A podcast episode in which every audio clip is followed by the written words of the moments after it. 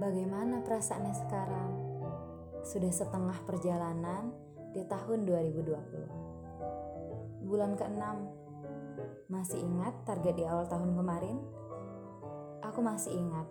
Pada saat itu, kamu sangat berambisi dan juga sangat bersemangat. Kamu susun semua rencana untuk targetmu. Yuk, udah istirahatnya ya. Ayo, susun rencanamu kembali untuk mewujudkannya.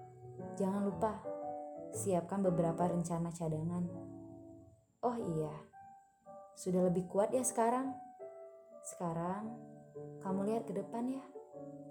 Konsisten apa pun yang telah kamu mulai. Jadikan dirimu handal di bidang itu. Butuh waktu yang lama sih. Tidak apa-apa kan? Namanya kan berjuang.